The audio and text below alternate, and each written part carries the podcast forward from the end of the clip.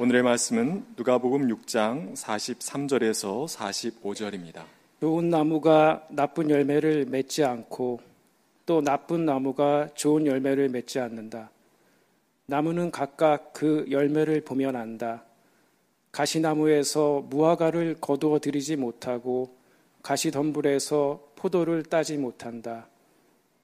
선한 사람은 그 마음속에 갈무리에 놓은 선 더미에서 선한 것을 내고 악한 사람은 그 마음속에 갈무리에 놓은 악 더미에서 악한 것을 낸다. 마음에 가득 찬 것을 입으로 말하는 법이다. 이는 하나님의 말씀입니다. 좋으신 우리 주님의 은총과 평강이 교회 여러분 모두와 함께 하시길 빕니다. 특별히 모로코 지진 때문에 오늘 아침에 보니까 사망자가 2,000명이 넘었다는 보도를 보았습니다. 자연재해 피해 때문에 그렇게 죽어간 사람들, 또 그 가족들, 또 아, 회복을 위해 쓰고 있는 모든 분들에게 하나님의 각별한 은총이 함께하기를 빌지 않을 수가 없습니다. 또 요 몇 주간 우리 마음을 몹시 무겁고 아프게 만들었던 것은 학부모들의 성화 견디다 못해서 도무지 더 견딜 수가 없어서 세상을 떠나간 교사들, 그 젊은 교사들 어찌해야 합니까? 가슴이 아프고 하나님이 큰 품으로 그들을 안아주시기를 간절히 소망합니다. 지금 우리가 지나고 있는 이 때는 백로절기입니다. 어제 그저께가 백로였죠. 흰 이슬이 맺히는 절기라고 얘기했습니다. 옛 사람들은 이 절기를 다른 말로 부르기도 했는데요. 포도순절이라고 얘기합니다. 포도가 무르익어 가는 때이다라는 말이기도 합니다. 어떤 계절을 이렇게 어, 자연과 결부시켜 얘기하는 것은 참 아름답게 느껴지기도 합니다.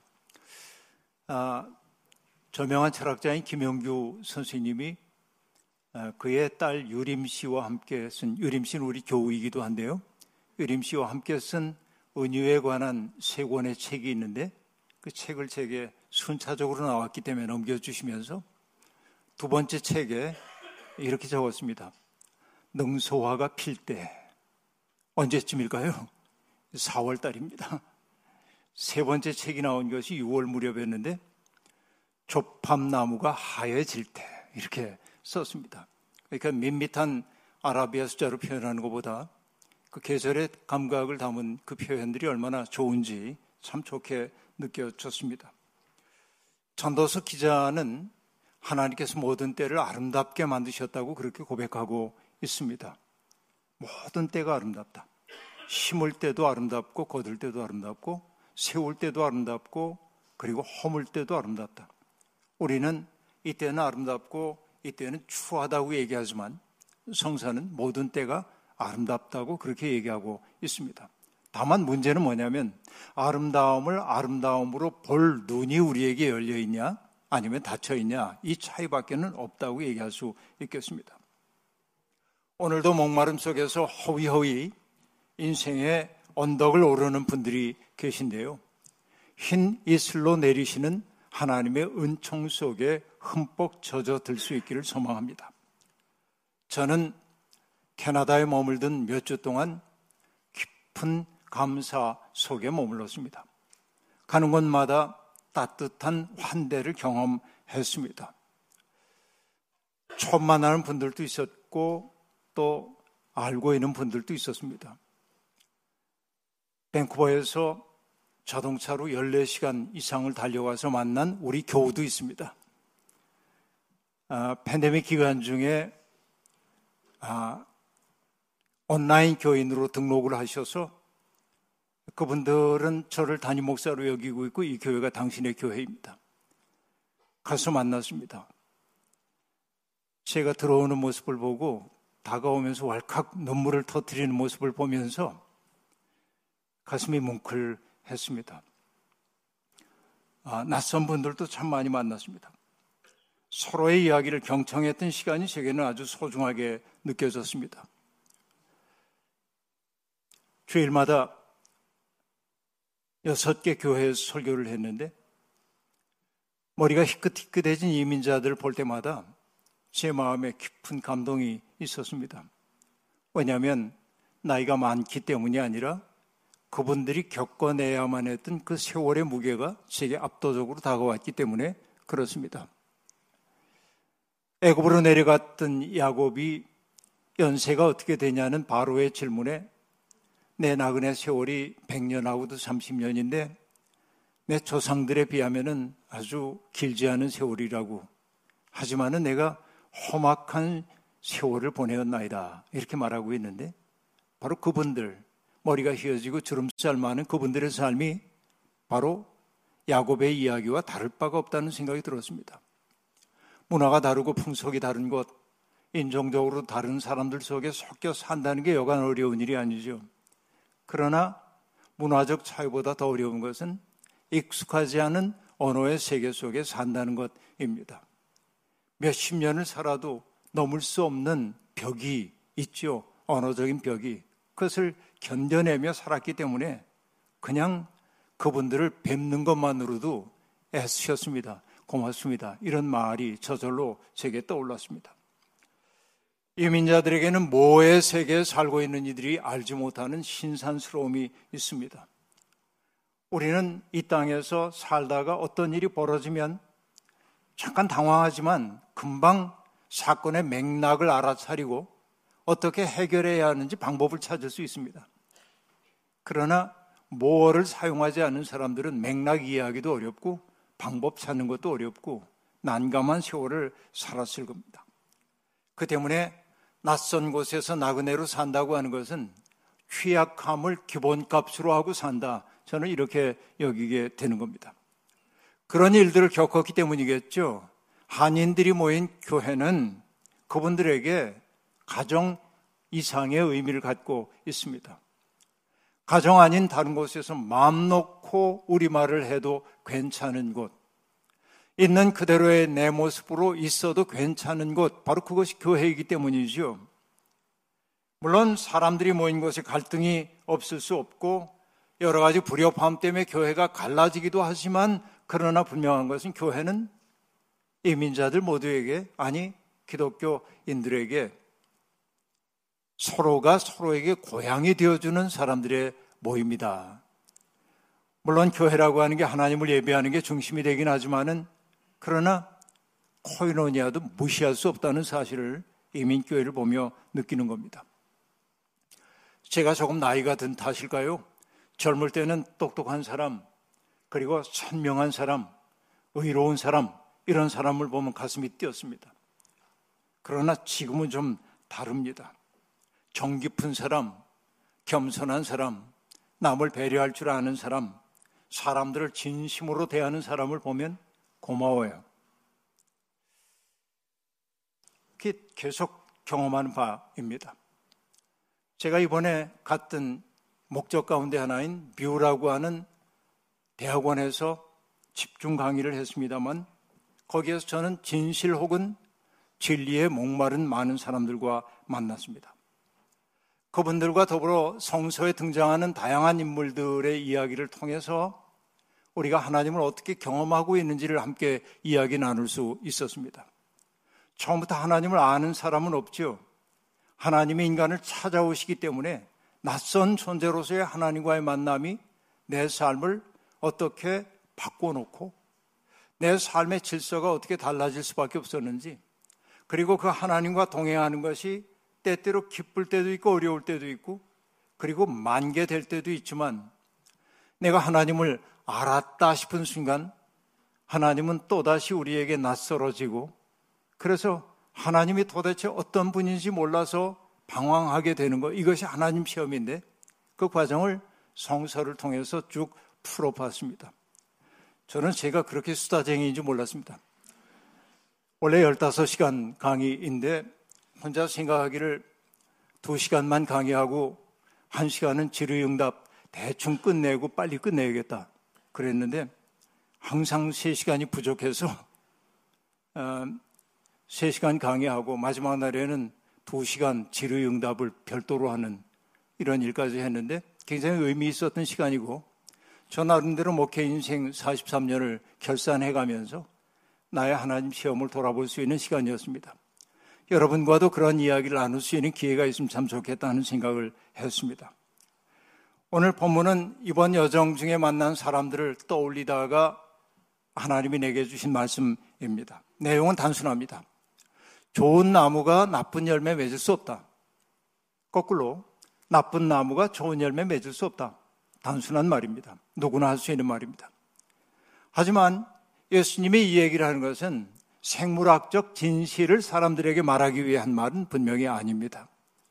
나무를 통해 말하고 있지만은 삶에 대한 이야기이죠. 그렇기에 이 이야기는 단순한 이야기가 아닙니다.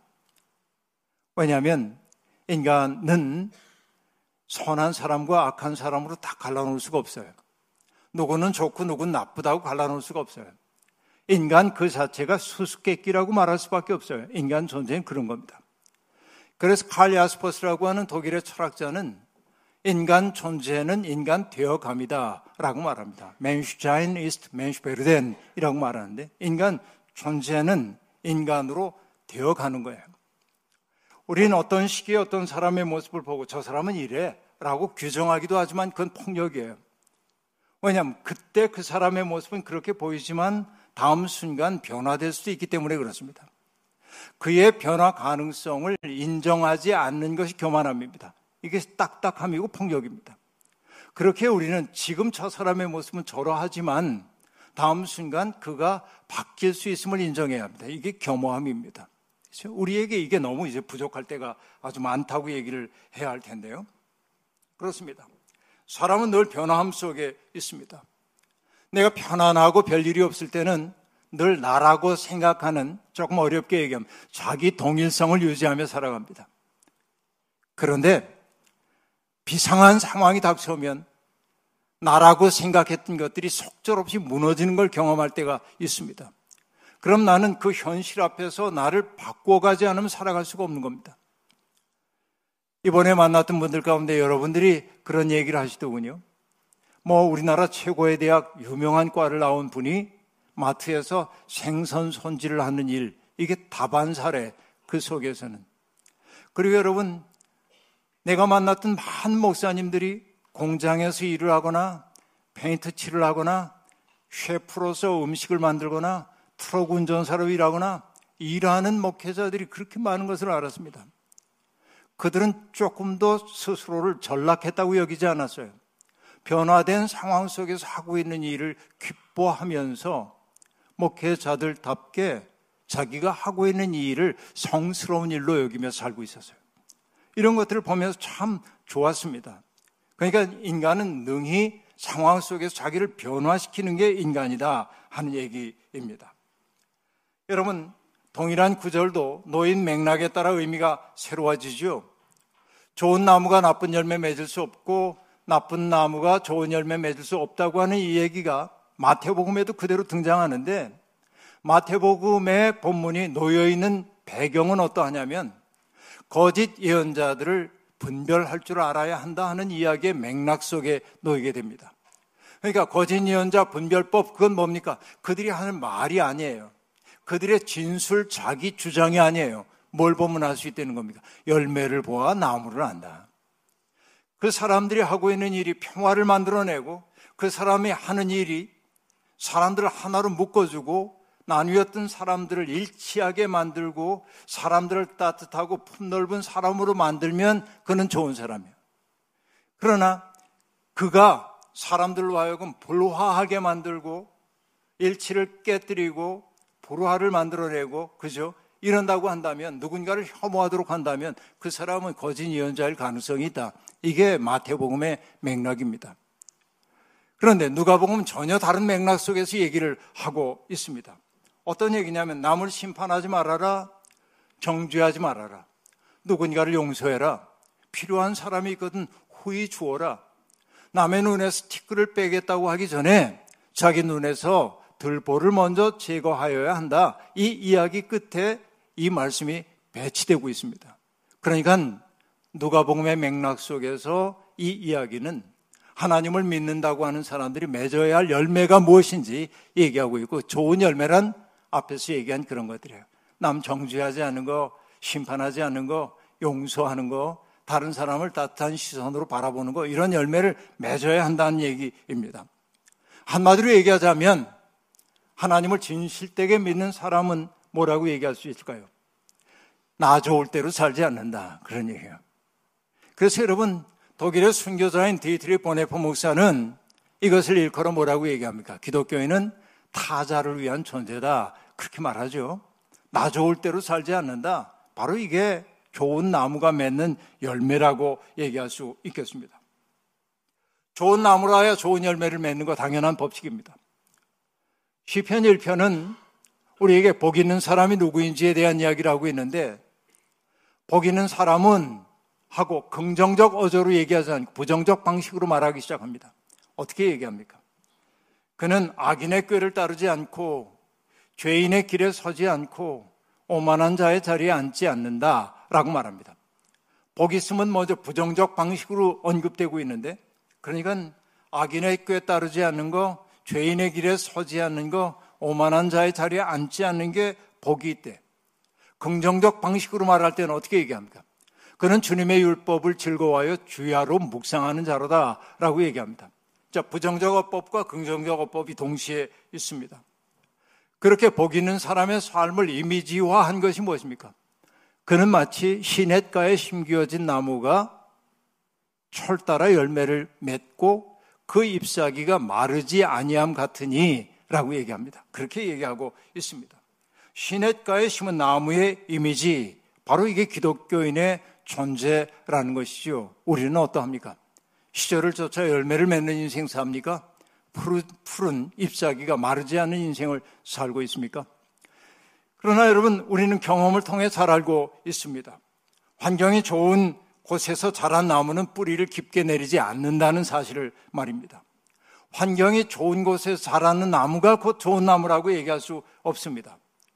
그런 나무는 굳이 뿌리를 깊게 내리지 않더라도 물이 충분히 공급되기 때문에 뿌리를 넓게만 버티는 거죠.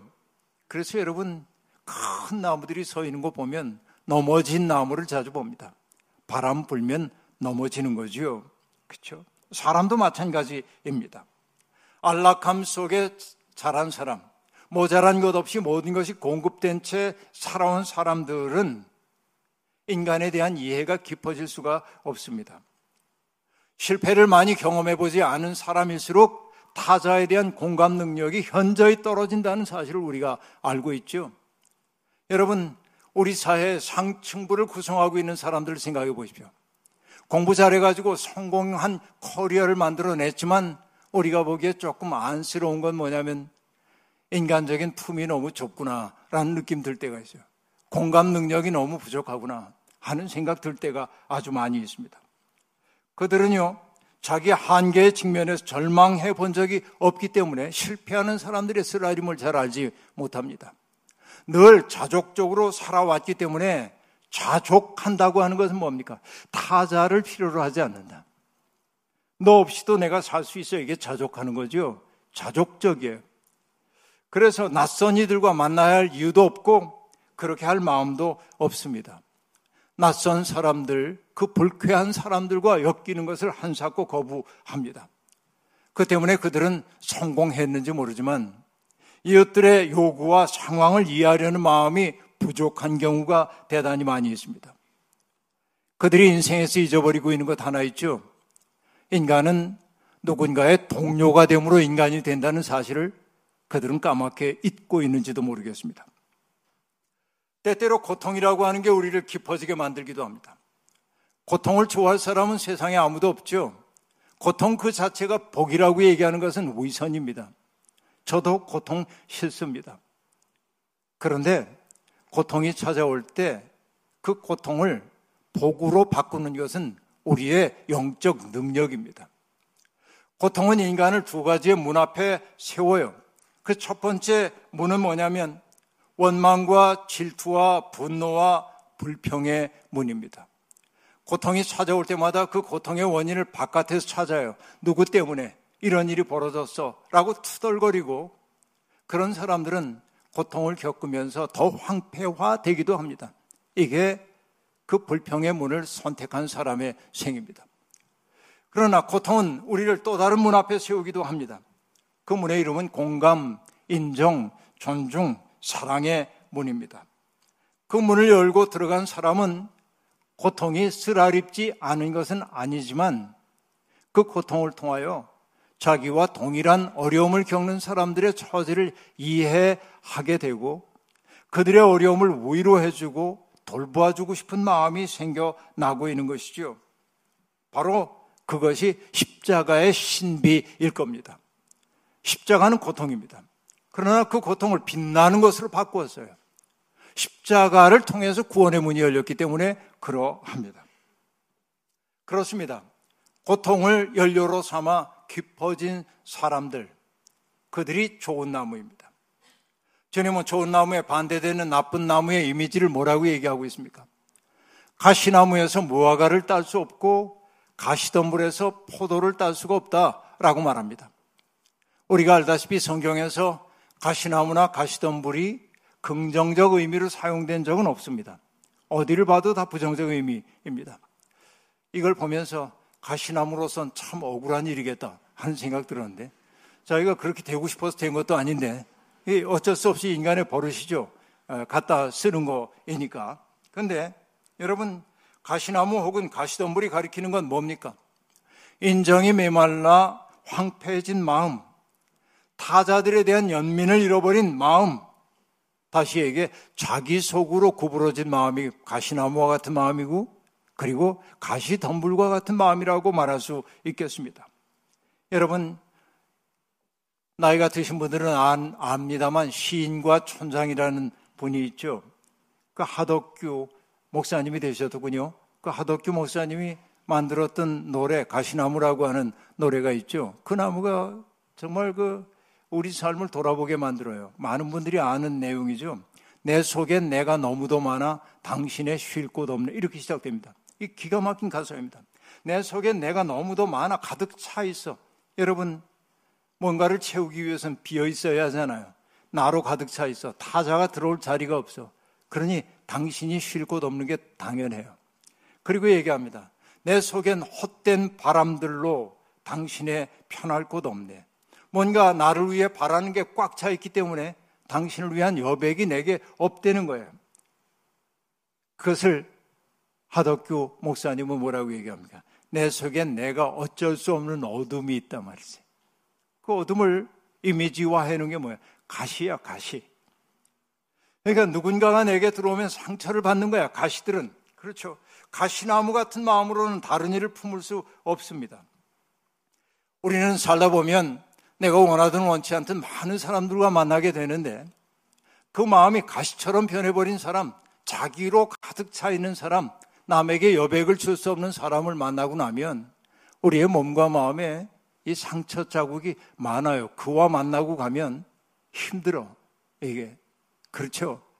가시에 찔렸기 때문에 그렇다는 얘기입니다. 그러니까 똑똑하긴 한데 품이 부족한 사람, 지식이 많긴 한데 덕이 부족한 사람 보면 안타까워요. 자기의 오름에 집착하기 때문에 타자들을 배제하는 사람들도 있단 말이죠. 그러나 여러분, 신앙이란 뭡니까? 나와 다른 타자를 나의 삶 속에 맞아들이기 위해 자기를 여는 거예요. 그게 뭐예요? 신앙은 커지는 거예요. 제가 제일 슬퍼하는 게 뭐냐면 신앙은 커지는 건데 잘못된 신앙이 들어가면 어떻게 되냐면 작아져요. 점점. 오늘의 개신교의 모습을 보면 내가 슬퍼하는 게 뭐냐면 이렇게 큰 세계를 예수 그리스도가 우리에게 열어 보여주었는데 예수를 믿는다고 하는 사람들이 세계를 좁히고 좁혀가지고 너무나 작아졌어요. 가슴을 치고 싶을 정도로 안타까운 일이 거기에 있는 것입니다. 주님은 나를 따라오려는 사람은 자기를 부인하고 날마다 자기 십자가를 지고 나를 따라라 말씀하셨습니다. 자기 부인이란 어떤 겁니까? 짐짓 사람들 앞에 아이 제가 뭐려 저는 아무것도 아닙니다. 그러면서 나의 겸손을 누군가에게 칭찬받기를 원하는 게 자기 부인입니까? 아니요. 자기 부인이란 뭐냐면 내가 한계에 직면한 존재이고 내가 얼마나 작은지를 알아차리고 살아서 누군가에게 배우려는 마음이 있는 게 자기 부인하는 마음이에요. 나의 지평이 좁다는 사실을 알고 더 넓은 지평 속에 나아가려고 하는 틀을 깨는 그 마음이 자기 부인이란 말이에요. 주님 따르기 위해서는 그렇게 해야 한다고 얘기하고 있습니다. 저는 가끔 이런저런 일로 마음이 심란할 때마다 독일의 낭만주의 시대의 화가인 가스파르 다비드 프리드히라고 하는 사람의 그림 바닷가의 수도승이라는 그림을 보곤 합니다. 보이죠, 여러분? 수도승 보이나요, 수도승이? 눈이 좋으시군요. 화면의 대부분을 채우고 있는 것은 잿빛 하늘입니다. 압도적입니다. 그리고 바다는 거칠게 검게 일렁이고 있습니다. 그리고 대지는 아주 작습니다. 그 위에 한 사람의 뒷모습 실루엣이 보입니다. 이 그림을 보면 여러분 뭘 느낍니까? 이 압도적인 크기 앞에서 나는 얼마나 작은가.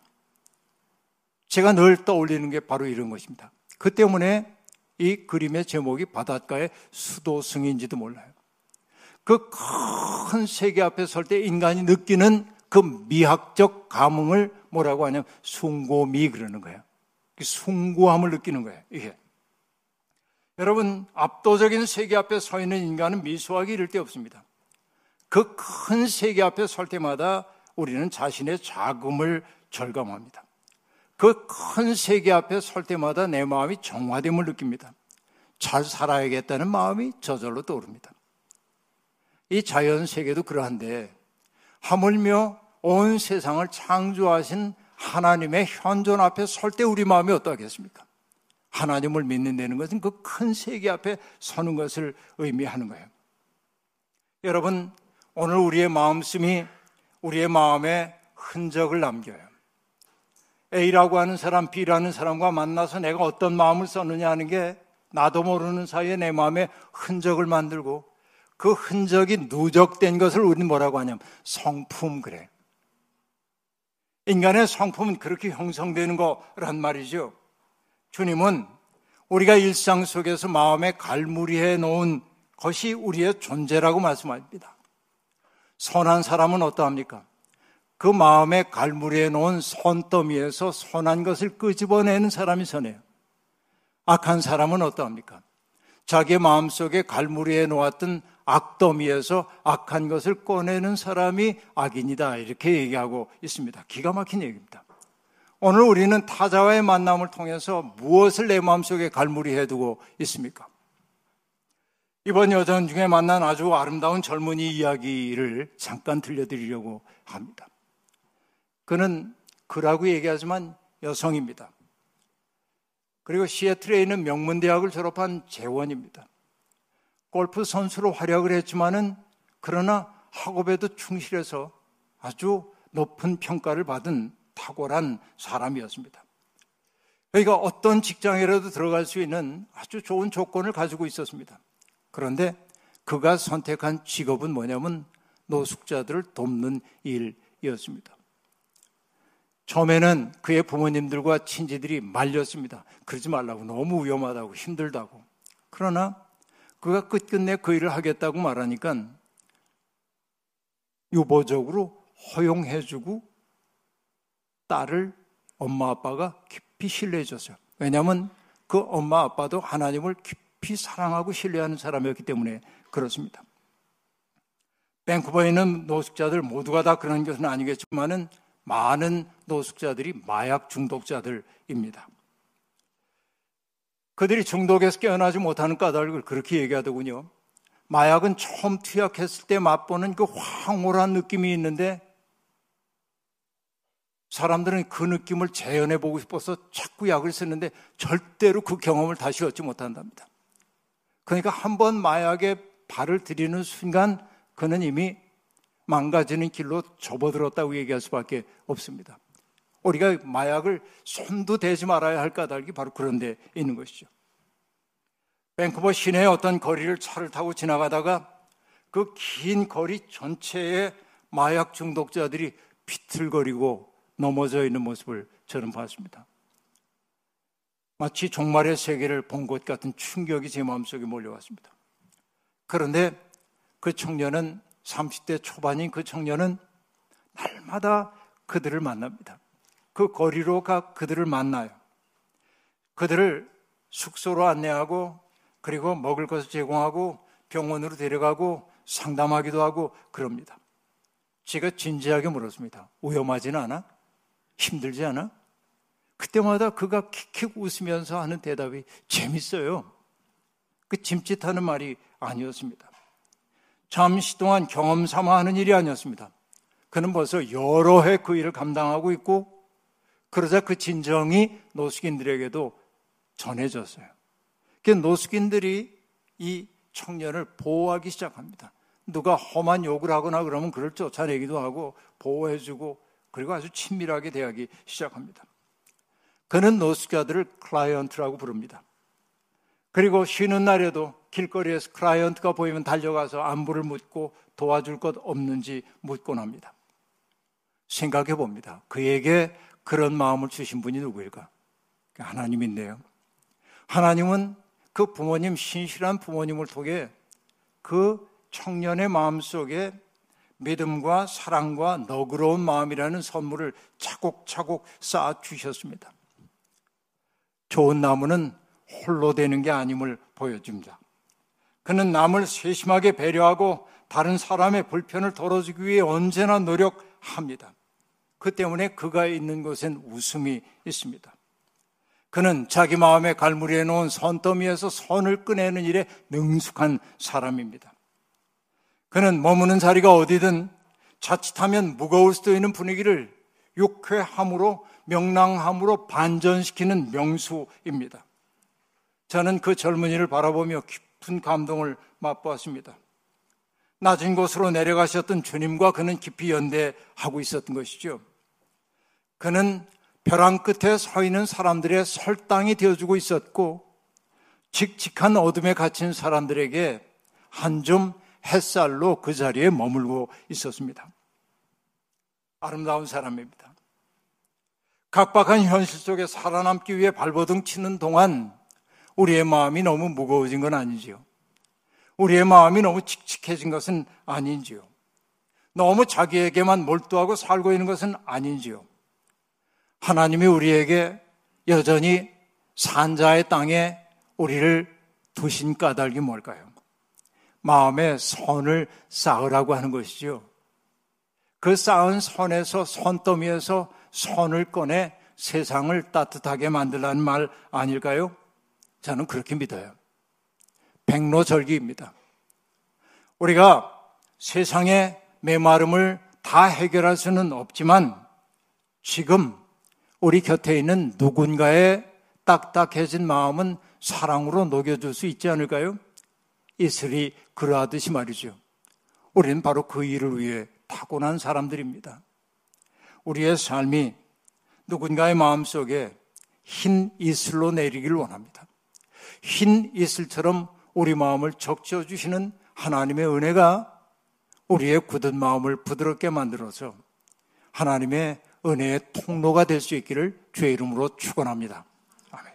주신 말씀 기억하며 거듭의 기도 드리겠습니다. 하나님, 하나님은 우리를 당신의 형상을 따라 지어 주셨습니다. 우리의 살아가는 모습 자체가 하나님의 살아계심을 비추어내는 거울이 되어야 함에도 불구하고 우리는 점점 세상을 살아가면서 인색한 마음 때문에 거친 마음 때문에 우리의 마음이 불투명하게 되었고 하나님을 비춰내지 못하는 무기력한 사람이 되고 말았습니다. 우리의 마음 속에 켜켜이 쌓여 있는 것들 그것은 선이 아니라 악일 때가 많습니다. 주님 앞에 우리의 마음을 내놓사오니 악한 마음 도려내시고 불살라 주시고 선한 마음 따뜻한 마음 우리 속에 심어 주셔서 평화를 만드는 사람 되어 이 땅에 살아가게 하옵소서.